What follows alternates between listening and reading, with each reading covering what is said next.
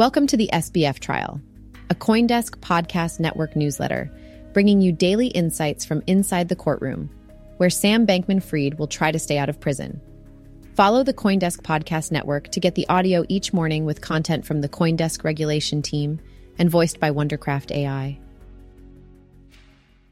Sam Bankman Fried's presentation in court won't kick off until later this week, but it's already clear his defense may hinge on one key witness himself. That's according to Kevin O'Brien, a partner at Ford O'Brien LLP and a former assistant U.S. attorney who specializes in white collar criminal cases. SBF is the defense case for better or for worse, O'Brien told Coindesk. The case thus far appears to have not gone well for him, and I doubt the defense will have any other substantial witnesses. Weeks ago, Bankman Fried's lawyers filed their proposed list of expert witnesses a roster that included several law experts, a finance professor, and a data analytics and forensics specialist.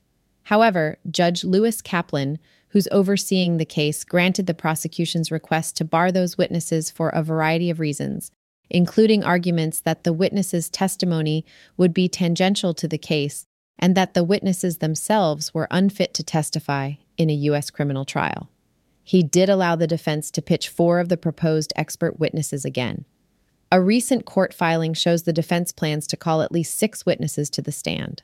One of those witnesses will likely be the sole proposed expert witness, Joseph Pimbley, a financial services expert and consultant who will testify about FTX and Alameda's finances. The identities of the remaining five witnesses have not yet been shared. It is possible many of the remaining five will be character witnesses or individuals who could attest to the defendant's moral scruples and conduct, rather than witnesses who are called up to verify the facts of the case, such as Ryan Salame or other members of Bankman Fried's inner circle, O'Brien said. That's because, according to O'Brien, any helpful fact witnesses would likely need to plead the fifth should the prosecution attempt to compel them to produce potentially damning evidence against Bankman Fried. And while pleading the fifth cannot on its own be used as evidence in a criminal trial, it could be a bad look for the defense. According to the FindLaw blog, jurors tend to make an adverse inference against anyone who pleads the fifth.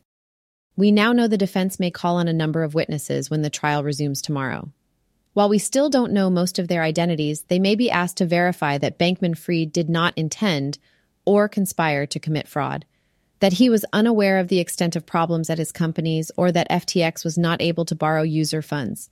As always, we'll look to the jury to see if these arguments have any impact Separately, on Tuesday, the DOJ and defense engaged in a further back and forth over jury instructions following last week's filings. Judge Lewis Kaplan has tended to let parties argue verbally in court rather than strictly rely on paperwork. So while we may see an order before the trial resumes Thursday, it seems far more likely that he'll take a few minutes at the start or end of the trial day to hear the parties' concerns before ruling.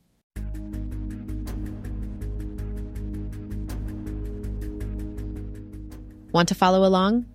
Sign up for Coindesk's new daily newsletter, The SBF Trial, bringing you insights from the courthouse and around the case. You can get the podcast each day right here by following the Coindesk Podcast Network. Thanks for listening.